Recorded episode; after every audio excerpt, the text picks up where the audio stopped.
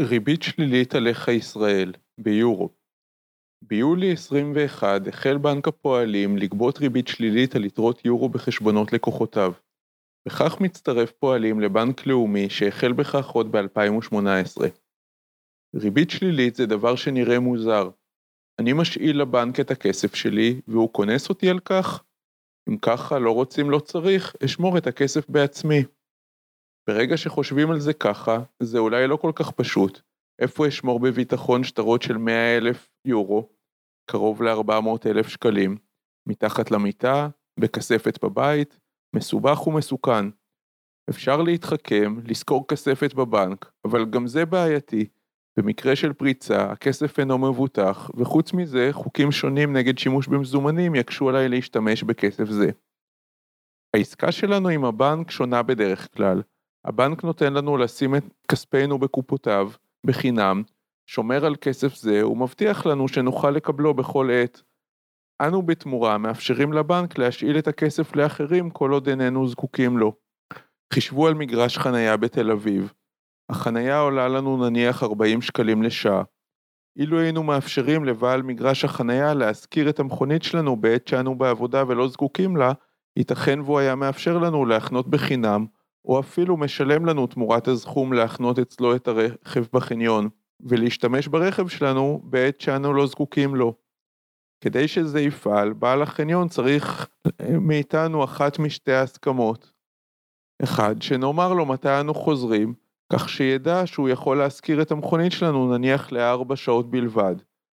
שנאמר לו שזה לא באמת מאוד משנה לנו אם כשנגיע אנו ניקח את המכונית שלנו או מכונית אחרת מהמגרש. אני מניח שאף אחד לא יסכים לתנאים אלו, ולכן נגזר עלינו להמשיך לשלם על חנייה. כאשר אנו מפקידים אלף שקלים בבנק, אנו מצפים לקבל אלף שקלים, אך לא אכפת לנו אם זה יהיה באמצעות אותם שטרות שהפקדנו, או שלא, ולכן הבנק יכול למסור את כספנו לאחרים, בשעה שאנו לא זקוקים לו. אם נגיע ונבקש את אלף השקלים שלנו, ימסור לנו הבנק אלף שקלים זהים מבחינת ערך, אך בשטרות שונים מאלו שהפקדנו, ואת השטרות שלנו כבר מזמן מסר הבנק לאחרים.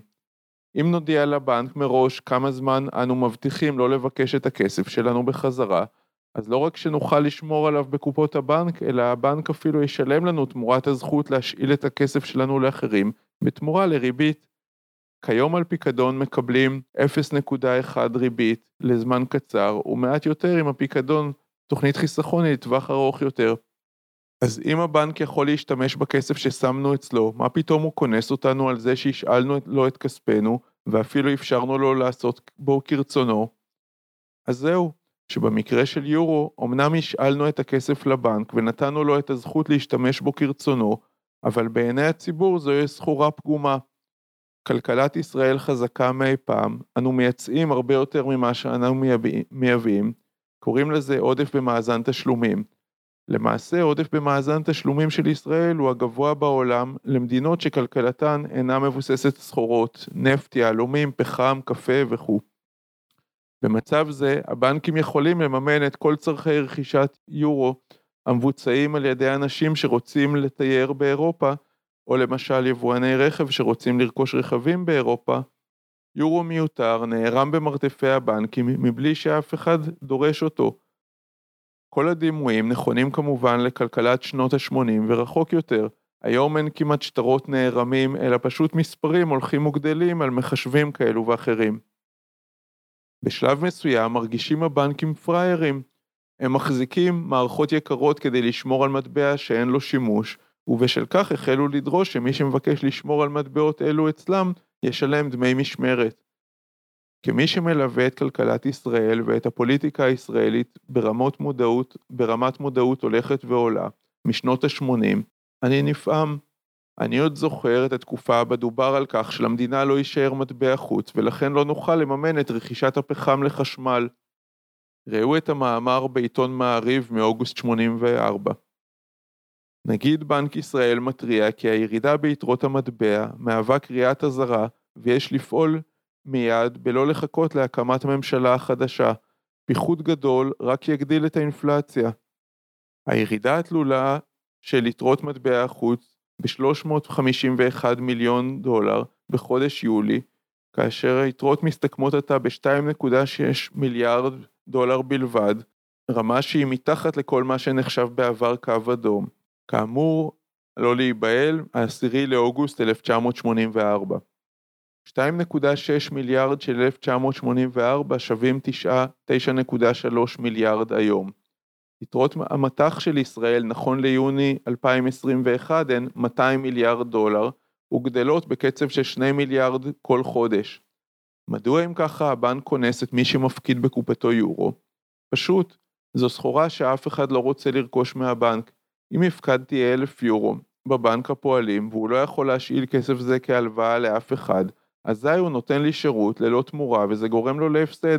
לפיכך, מהיום מבקש הבנק מלקוחותיו לשלם על שירות שמירת היורו שהוא מספק להם. מי שזוכר את המאמר שלי מתחילת הקורונה על מחיר הנפט יכול לשים לב להקבלה. באותו מאמר כתבתי על זבל פרות. לכל הדעות מדובר על פסולת מסריחה ומזהמת וברור שבעלי הרפתות ישלמו הרבה למישהו שיפטור אותם מעונשה של זו. אבל כאשר למשל מוקמת תחנת כוח שיודעת להפוך זבל לחשמל, תחנה כזו אפשר לראות בקיבוץ תל יוסף בו גדלתי, פתאום לא רק שהרפתנים לא נדרשים לשלם על הזבל המפונה מהרפתות שלהם, אלא שיש אפילו מישהו שמוכן לשלם להם תמורת הזבל ועוד להובילו על חשבונו. המונח לכסף אין ריח נוצר בתוך הביוב הלא קיים של רומא. הרומאים היו אוספים את השתן ומשתמשים בו לדישון השדות. הקיסר אספריאנוס אביו של טיטוס, חיפש מקור כספי והחליט להטיל מס על השתן. הבן טיטוס ראה בכך מעשה שלא יעשה, ונענה על ידי אביו שלכסף שנאסף לא אכפת מאין הגיע. לכסף אין ריח.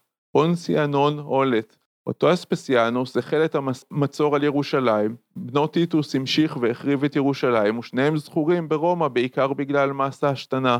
צדק היסטורי מסוים. זהו בדיוק התהליך שהוביל את הבנקים להטיל ריבית שלילית על אחסון מטבע שאף אחד לא רוצה לקחת מהם. הוותיקים זוכרים ודאי את הימים בשנות ה-80 בהם דווקא הלירה ואחרי השקל היו מטבעות שאף אחד לא רוצה, ומחירי מוצרים רבים היו נקובים בדולר.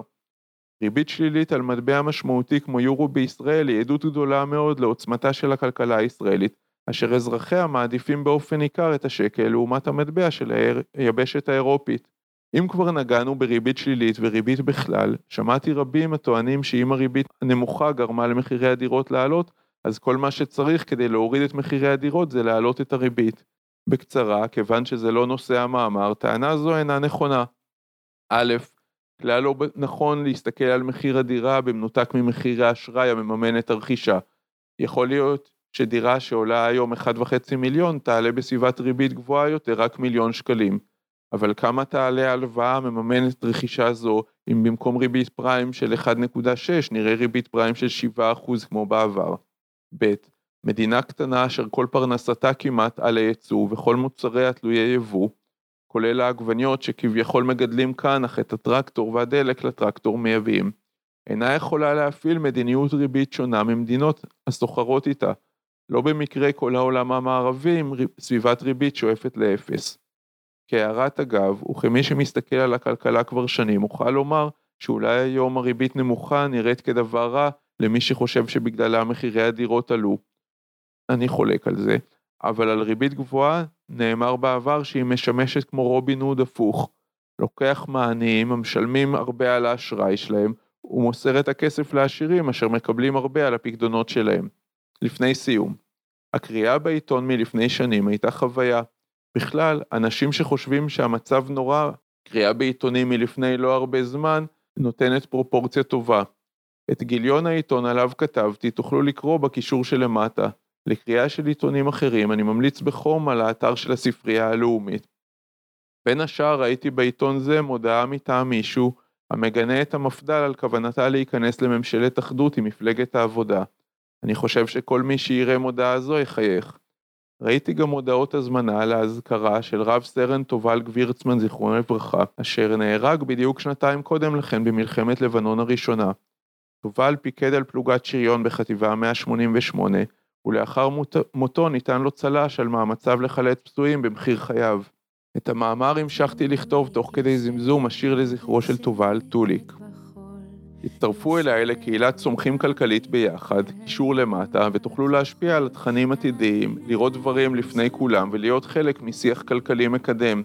קישורים נוספים מועילים בתחתית פרק זה. אם אתם מאזינים באפל, אני מבקש לדרג את הפודקאסט. דירוג גבוה יעזור גם לאחרים להיחשף לתכנים כלכליים אלו, ואני חושב שיש בכך יתרון לכולם.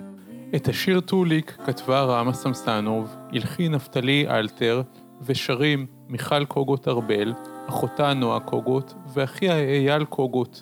ממליץ לעקוב אחר הערוץ של מיכל ארבל.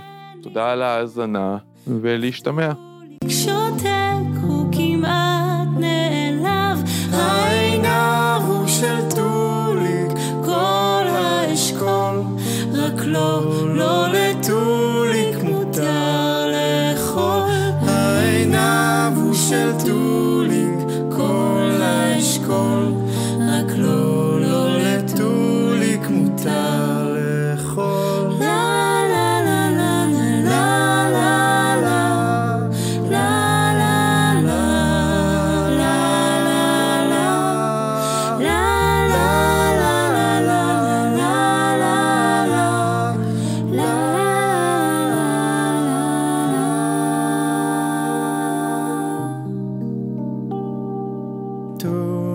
יושב לו בשקט בחול, יושב ומביט על הים הכחול, בעיניים של טוליק דמעות עגולות, כי רינה הלכה לה לבד בחולות, בעיניים של טוליק